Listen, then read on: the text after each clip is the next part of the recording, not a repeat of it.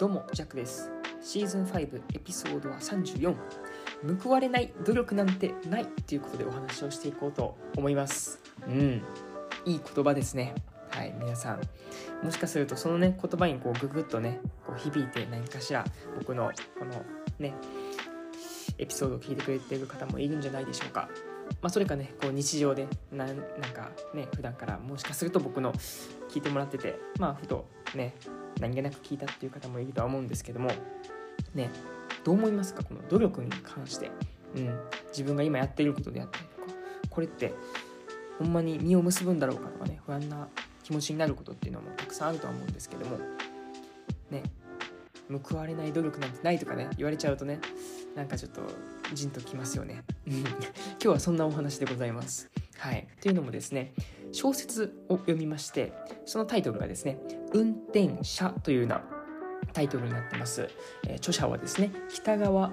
康さんって読むのかな？はい。名前間違ってたらごめんなさい、はい、北川康さんの小説はい。こちらを読むことになりましてこれがですねなかなか良かったんですよね。うん。なので今回はねこの内容ですね、まあ、あらすじから僕の感想そして、まあ、グッときた言葉なんかもね紹介して、うん、まとめていけたらなというふうに思ってますのでもちろんネタバレ必須ですのでちょっとでもねこの本興味あるなっていう人はですね一旦こちらでですね止めてもらいましてこの本を読んでもらいましてそこからまたね続き聞いてもらえたらなというふうに思いますし、ね、聞いてみて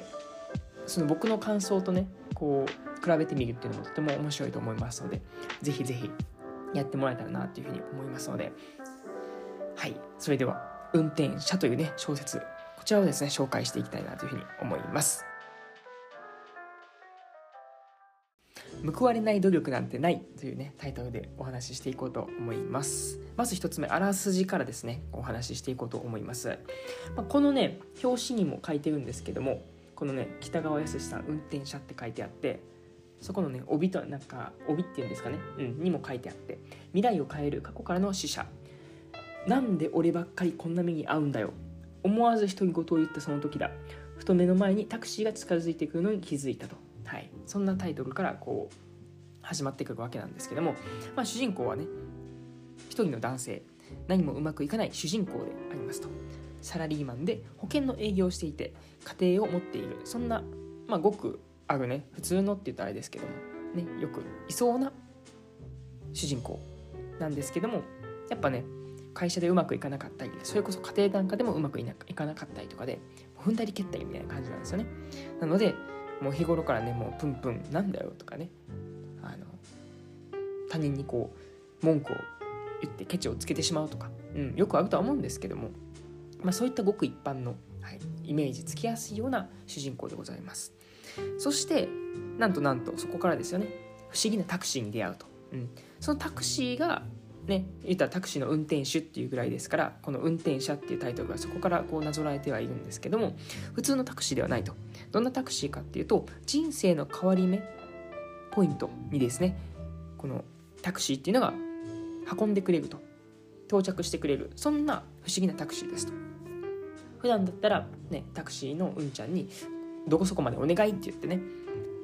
こう頼むわけなんですけども目的地まで自分の行きたいところにこう運ぶわけなんだけども自分が分かってなくてもこのタクシーのうんちゃんが見えちゃうんですよね。その人生の変わり目ポイントに到着するっていうそんな不思議なタクシーでして。しかもこれはねこの乗車賃っていうこのお金をこう払うわけではなくですねあらかじめなんかねポイント制みたいなのがあって5万6千何本みたいなところから始まってそこからね減っていくみたいな。でそれがゼロになるまでは乗り放題みたいなそんな面白いシステムを抱えたそんなタクシーに出会ってそこからね、まあ、だんだんこう主人公のターニングポイントみたいなところもこう見届けていくわけなんですけども、まあ、それを経てこう成功したぜっていうところまではおそらくねあの描かれてはいないんですけどもなんかそこのちょっとこう最初のところまでこう垣間見えることはできます。うん、でこのあらすじなんですけど、まあ、こうやってね、まあ、よくあるっていうかねそのビフォーアフターこの主人公のビフォーから主人公のアフターっていうところもそうなんですけども結構ねメッセージ性が強いんですよね。っていうのもその個人の運ね運を運ぶものっていうふうに書いてるわけですけども運を運ぶ運を転じるものっていうふうに書いてるわけですけども、まあ、運がいい運が悪いっていうところっていうのがこうキーワードになってましてその個人の運からですねなんとこう地球規模でこう考えてみるっていうねすごいその考えさせられるような、うん、メッセージ性の強いこのあらすじとなっております。うんでね、まあこの感想なんですけども、もう最初に言っておくとね、なんだか泣けてきたんですよね。まそれは最近僕が涙もろいなのからなのかわかんないですけど、なんかね、まあ、最後のところらへんかな、すごいね、泣けてきたんですよね。っていうのも、まあ、運の良さっていうところもあるんですけども、まあ、その背景にもあります、家族とかね、生きることについてのメッセージみたいなのが、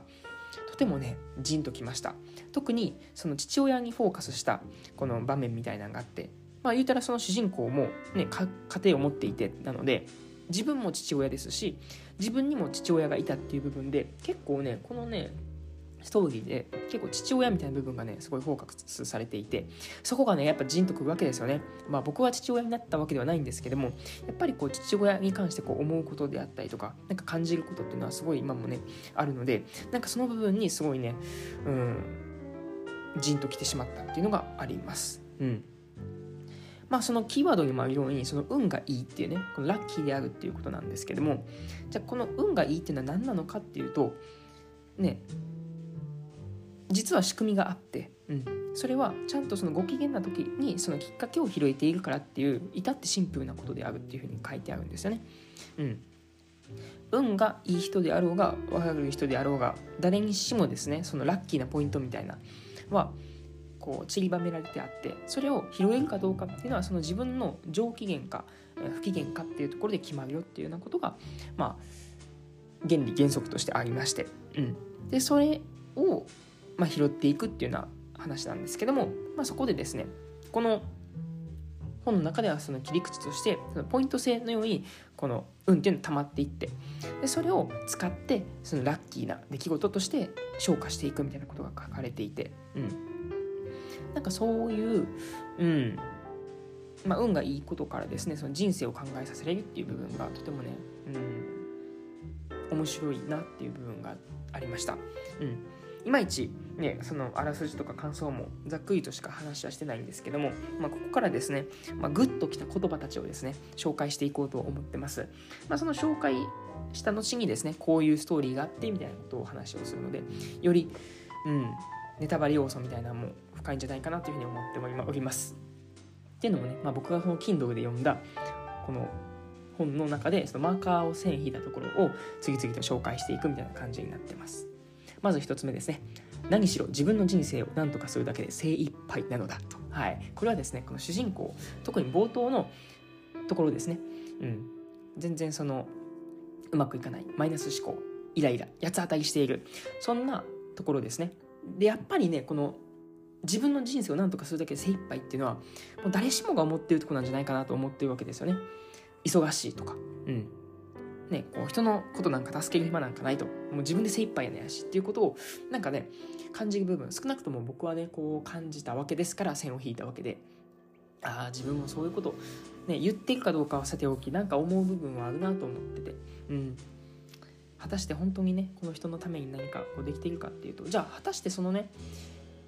まあ、僕がよく例に例えているコップの水理論みたいなのがありましてコップがあってそれがこう水が溜まっていくわけですけどもそれまでは自分のことを貯めていく。そしてその水が溢れ返った時に周りの人に何かこう届けることができるっていうんですけどもじゃあ果たしてコップの水が溜まる時っていつなんだって話なんですよね。なんかそこが言ったらねこう自分の何とかするだけで精一杯っていうのが言ったら自分のコップに水を入れている時期なんだから今はねその人のことをこう配慮することは一旦置いておかしてくるよなっていうようなことを言っているようなもんなのかなと思った時になんか自分のその今までのこの概念みたいなのもちょっとこう崩れたっていうようなことがありました。うん。そんなところからですね、はい。次。テーマであるポイントカードみたいな話になってくるんですけどもはいセリフがありましてとにかく大事なことですから忘れないでくださいよ運が劇的に変わる時そんな場というのが人生にはあるんですよそれを捕まえられるアンテナが全ての人にあると思ってください。そのアンテナの感度は上機嫌の時に最大になるんです。逆に機嫌が悪いとアンテナは動か動かない。最高の運気がやってきているのに機嫌が悪いだけでアンテナが全く働かないから全ての運が逃げていっちゃうんです。昨日のあなたみたいに。はい。というねメッセージがあって。うん。まあこのね運がいいことのこの原則っていうのがもうご機嫌でいることっていうふうに言ってるんですね。うん。運がいい人はただ運が良くって機嫌がいいわけではなくって逆なんですよね。運がいいわけではなくってとりあえずこうね楽しそうだなとか、うん、鼻歌を歌いながらなのか、ね、スキップしながらなのか分かんないですけどもそんな上機嫌な時だからこそね人の周りが見れたりとか人の目が見れたりとか、うん、そこでこう運を拾えるっていうことをお話ししておりました。はい。そして原則のもう一つなんですけどもまあ年齢は関係はないと思いますがとにかく頑張っても報われない時は運が溜まっているんですよ。努力をしてすぐ結果が出たり何かいいことが起こったりする人は貯めた運を小出しに使っているだけで他の人より取り立てて運がいいわけではないですよ。同じだけ努力をしたのに結果が出なかった人はその分運を貯めたんです。後でもっといいことが起こります。というね、まあ、運を消費するとこう商品をもらうみたいなね、運をこのポイントカードっていうふうにねこの捉えてはいるんですけども、まあ、ポイントを消費するっていうのを、まあ、商品をもらうっていうふうに見立てたように運を消費したことによってその人により良いことが起こっているっていうだけなので逆にここなんですよポイントは。じゃあ努力をしてなんかこう報われなかった人っていうのは果たしてそれは残念なのかっていうとそうではなくてただポイントが溜まっていて次のどこかの機会で使えるチャンスがあるっていうことなのでそれが今回のテーマでもあるなんか報われない努力っていうのはないっていうところになるんじゃないかなと思っております。そしてまだまだありますよ。相手のことに興味を持って何でもいいから接点を見つけて会話が始まれば知らぬ人ではなくなりそれが重なると知人になり友人になり時には恩人になっていくわけですと、うん。まあ、ただそのご機嫌な人でいることが大切なのかとかね。まあ、ポイントを貯めていくっていうことも大切なんですけどもそれだけではね何も始まらないっていうねことでしてやっぱ最初の一歩は自分から進んでいく。最初は自分のこと自分からこの相手のことに興味を持ってなんか話をかけてみる、うん、でそこから相手のね話をこう聞いていくみたいな。そこからこうね会話が弾んでいって何かこうつながりにつながったりするのかなっていうね。まあでもそこもじゃあこの人はなんかお金持ちそうだから話しかけてみようかなとかいうわけじゃなくてそういう損得から離れるといいですよというふうにも言ってます。損得から離れる。ええそうですと、うん、自分が得しそうだと思ったら行動する。損しそうだと思ったらやめる。それがあまりにも当たり前のように染みついてしまっているんだと思いますと。もっと純粋に未知のものに対して楽しそう面白そうって思っていいんじゃないっていうふうに言っててうん、損得とか金銭のこの概念。っていうのは一旦置いておいて、ね、こう新しい人とこう喋ってみるっていうのがなんか面白そうとか楽しそう新たなことをやってみるっていうのはいいんじゃないっていう風なそんな単純な話でいいんだよねと、うん、そういうことを言ってますね。うん。であとまあ例え話でありますね。例えば人参なら春のまだ暖かくなる少し前に種を植えます。そこから育てて人参として収穫できるのはいつ頃かご存知ですかとそしてこの主人公が言うわけですよね。さあ5ヶ月ぐらいかなと。はい。分かってるじゃないですかと。僕はてっきりその日かというんじゃないかなと思ってましたよと。はい。はい。人参の種を植えてそれができるのってねまあその実がなってとかねなるのは大体5ヶ月だよっていうふうに主人公は言ってて。はい。まさかこれがね種を植えてすぐ次の日とかねなんならその数時間後に人参のね種が種じゃなくてちゃんとこう実になっているってことはないわけじゃないですか自然の摂理からも同じように運のこともそういう風な捉え方をするといいんじゃないっていう風なことを言ってます。うん、運もそうでその日にねそうやってこうポイントを貯めたりとかこう行動したからといってその次の日とかにねこう成果が出ると思えば大間違いですと。うんもうね植物だったらそれで5ヶ月とかもそうですしなんなら1年とかね数年こう待つっていうこともあるんじゃないかなっていうふうにここからも言いますよね。うん、なのでもっと長い目で見たら報われない努力なんてないんですよと。あまりにも短い期間の努力で結果が出ることを期待しすぎているだけです。今日頑張って明日身になるなんてどんなに早く、えー、育つ種でも無理なことですよと。うん僕らねこういう農業とかそうやって自然なことではね分かっているんですけどもいざ自分のことになると分かってないっていうね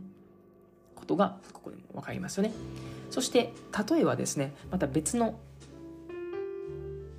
このお話でもあります。えっとね、ギターを弾くっていうねこのシーンがありまして結構僕はそのギターを弾くっていう部分ですごい共感があったのでそこでも同じようなこの例えっていうのがあります。っていうのもやっぱギターをね最初弾くってなるとうまいこと弾けないんですよね。弦が硬かったりしますし指もプニプニだと。だからこう最初は慣れが必要なんですね。その時に伴うのが痛みと。しかもこの人間の体特にこう指とかっていうのもすごいこう柔らかいわけでしてなんで柔らかいかっていうと何にでもこうなれる証拠でその痛みに耐えることによってこのね指先っていうのは硬くなっていくんですよね。でその硬くなったことによってギターっていうのもうまいこと弾けるっていうのでそういう順応する時に何が起こるかっていうと痛みが起こるっていうふうに起こ、ね、言ってます。なのでこのなんか報われないこの努力とか何かこう挑戦したけどもすっごいこう大変だったしんどかった辛いとか痛いっていうのはとても大切なことで、まあ、俗に言う成長痛みたいなことなんですよね、うん、それを初めて経験して自分の心とか、うん、強くなって次に進めるっていうふうに僕は解釈しました、はい、そして次ですね。うん。あのこの主人公の父親のね回想シーンみたいになってそこもねすごいじんときたんですよね、えー、息子の周一には、えー、自分とは違う未来がもっと楽な人生を送ってもらいたい。そのためには大学を卒業して都会で就職してもらいたい。その思いだけが苦しい台所事情においても、えーと、正則かな？を日々立ち上がらせる原動力になっていると、うん、なんかねその親のことを考えるとそれこそ僕もその就職とかねあのキャリアについてすごいこのドンパチした記憶があってなんかそこが思い巡らされたっていうようなことでございます。はい、そしてラスト2個なんですけどもちょっと長い文になってます。世の中の人はみんなそうやって誰かの努力する姿にエネルギーをもらって自分を動かしているくせにこと自分が努力をするということになると運にしても成果にしても今の自分というものすごい狭い世界,、えー、世界世の中で短い期間でしか判断しないので運が悪いとか努力は報われないと簡単に、えー、結論付けてしまいますと、でもそれはいつ起こるか分からないし、えー、100年とかそれこそ、えー、自分以外にもこの自分の次の世代とか次の世代次の世代なんかにもこう渡っていくんですよっていう話をしております。っていうのもねその先ほどこの主人公の父親の話も出てきたんですけどもこのねストーリーのキーワードでもあるこの家族とか次の世代っていうの話があって、ね、その主人公っていうのは一応お父さんでもあるんだけども言ったら子供でもあるっていうようなすごい立ち位置で書かれていてじゃあ次の世代そしてえー、その主人公自身も父親から見たら次の世代だったっていう部分でそういう全体家計もそうですしなんならこの生命っていう部分で見た時にその努力したことによって得られるものっていうのは自分だけではなくって他の人にもこう渡っていく場合もあるよと。しかもそれは今。っていうのはほぼほぼないですしそれがいつこの帰ってくるかっていうのも分からないっていうことを、はい、教えてくれてますよね。そうだから、ね、自分がこうやってこうすぐこう行動したりやったことに関してなんか運が悪いとか報われないっていうのはただただそのピンポイントでしか見えてなくってもっと広く見ようよっていうことをなんか言ってますよね。すごい共感しました。そして、うん、まあ、最後にはですねどういうことを言っているかっていうとやっぱこう日頃の日々の出来事に感謝をしようっていうふうに言ってるわけですね。っていうのもこのご飯が食べれていることだけでもすごいありがたいんじゃないかっていう冒頭から始まって次のセリフですねたった1年のご飯でさえ宇宙の全てが必要で今の時代地球上の全ての人間の営みが必要なんですとこのことが分かれば今日それをいただけることっていうのは恵まれていることだと思いませんかとそんな食事を毎日当たり前のように食べているんですよとその人生を恵まれていると思えない人はどんな人生なら恵まれていると思えるんでしょう？おそらく何が手に入ってもそう思うのは無理ですと、うん、そうなんですね。なんか最後の部分はやっぱその人間の欲望みたいなところにこう触れていて、まあ、それこそお金持ちになりたいとかね。なんかこうね高級な車が買いたい家が買いたいとかこう年収を上げたいとか言うんですけどもそもそもその一個の一個の積み重ねであるそれこそ今の生活っていうのにさえ感謝できなかったらそういうね何を手にしたとしても感謝できないよねっていう話をしています。なのでもう一つ一つですよね。今この生きていることっていうのも奇跡ですしこの一つこうご飯が食べられているっていうこともすごい奇跡なんだよねっていうことをやっぱねまあよく言いますよね。こう感謝を忘れずにって言うんですけどもやっぱりねどことなく忘れちゃう時があるんですよね。これはもう綺麗事を言うことはなくってやっぱりどこかしらで忘れちゃうんですよね。うん。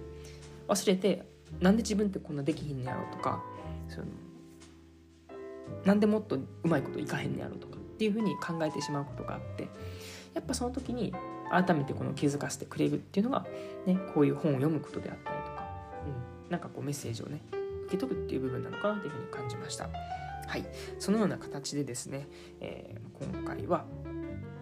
あらすじそして感想そしてグッとくる言葉たちなんかを紹介してですねあの、まあ、人生におけるメッセージなんかもこうお伝えできたかなというふうに思います。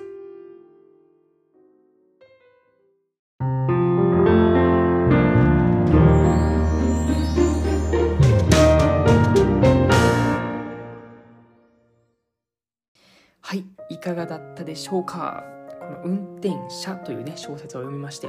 僕も久しぶりにね、この小説を読みました。この北川康さんっていう方かな。とても、うん、素敵な本を書かれるなと思って、他の本もね、あの、Kindle Unlimited で読めますので、もしね、Unlimited、うん、されている方はですね、もうぜひぜひ読んでみてください。無料で読めますので、うん、僕はもう実質あの99円のねセールの時にこの Unlimited を契約したのでそれで今はいできておりますので皆さんもぜひぜひ読んでみてください。うん。そんなことからですよね。うん。その自分の親に関してもそうですしその運がいいとか悪いとか、ね、ご機嫌であるとかっていう部分からですよね。その自分のこう生きる生き方とかまでもすごい考えさせられる素敵な小説でした。やっぱ改めてね、こういうね、こうビジネス書とかもいいんですけども、こう歴史の本とか専門書とかもね、いいのかもしれないですけども、やっぱこうやってね、小説を読むっていう部分で小説からこうインスピレーションを与えられたりとか、こう想像を膨らませるっていう部分がね、とても贅沢な時間だったなっていうふうに思いますし、まあ、このね、最初の冒頭にも言った報われない努力なんてないっていう部分も、最初に聞いた時のメッセージとはまた違った感覚で、うん、こう聞けるんじゃないかなというふうに思います。うん、でちょうどね今日は、まあ、その本を読み終えて、うん、こう日々暮らしていて今はもう夜なんですけどもちょっとねこうハプニングもいくつかあったんですよねっていうのも今日はあのなんかね蛇口の水道管のなんかパイプがですねちょっとなんか穴が開いてたみたいでなんか漏れててなんかそれのね復旧作業みたいなのをしてたんですけどもあのまあ僕はね、この家を借りていくので、その家主の方に報告したらね、あごめんねっていう形で、ちょっとこれ、うまいこと、ね、ガムテかなんかで補強しといてもらえるみたいな感じで補強したりとかしてて、なんかその時もね、なんか別に、ね、悪い気も全然しなかったし、なんかむしろね、あの、そうやって、なんだ、水道管業者の気持ちになったみたいな感じで、なんか、ちょっとね、今までとは違ったような視点でなんかそういう問題に対処するっていうかね。普段だったらなんでこんなこと自分でしなあかんのとかいうふうに思っちゃう部分もなんかあえてね、うん、そういった小説を通して、うん、自分の感情みたいなのも今はですねこう変化しているっていう部分が面白いなというふうに思いました。あとちょうど Amazon のねその Kindle 本を読みたいって思って Kindle をねなんか開いてなんか知らんけどちょっとなんかログインがうまいこといかなかったからロログアウトしてからもう一回ログインしようと思ったらなんかね本が全部消えててなんならその Unlimited とかも出なくてえこれはどういうことやっていうふうに思ったわけですよね。んでもう全然できひんからカスタマーサービスであの言ったら日本時間の夜中ですけども日本人の方かな？多分ねメッセージでこう対処してくれて。で結局何が原因かっていうと僕が海外にいることっていうのが原因だったんですけどもなんかうまいことねこれ対処してくれて。なんかねもうすごい嬉しかったんですよね。うん。結局20分とかすごい30分ぐらいかな、うん、そうやってメッセージをしてもらったわけですけども、ありがとうございますと感謝も述べましたし、なんか最後の、なんだ、アンケートみたいな部分も、もあなたは命の恩人ですということで、はい、言葉を伝えさせていただきました。やっぱそういった部分で、ちょっとでもね、その働いているその方が、なんかね、あ、今日こんな感じでやってよかったわっていうふうに思ってもらえたら、すごい嬉しいのかなと思って、そういった人、なんか一つの言葉っていうので、やっぱ人ってすごいあ今日やってよかったなとかなんか仕事がすごいこう元気でいるとかね。うん。なんかその人の一日がちょっとでもこうハッピーになると思えばなんか面白いなと思ったんでなんかこれからもねやっぱそういううん。やっぱ最終的にですよねそういう人を喜ばせる、うん、っていう部分にうん。やっぱこう忘れてはいけない部分っていうのはあるんだなっていうふうに感じました。まあ、忘れちゃうんですけどね。だから忘れるからこそ今こうやってねエピソードに残して自分でもこう見返せるようにしてますので、うん、皆さんもねこの一旦こう忘れちゃいそうだなっていう時もね何気なくその僕のポッドキャストを漁った時にこれにたどり着いたらですねあこういうことをなんか言ってたなと、うん、言って、うん、またこうね気づいた時に何かちょっとでもこう誰かにサプライズしてあげたりとかなんか喜ばせるっていうかねなんかねワクワクサプライズなんかもねしてもらえたらなって思いますしまたその忘れた時にはまたね思い出せばいいわけですから全然人はねこう忘れる生き物ですから日々日々うん何かこうね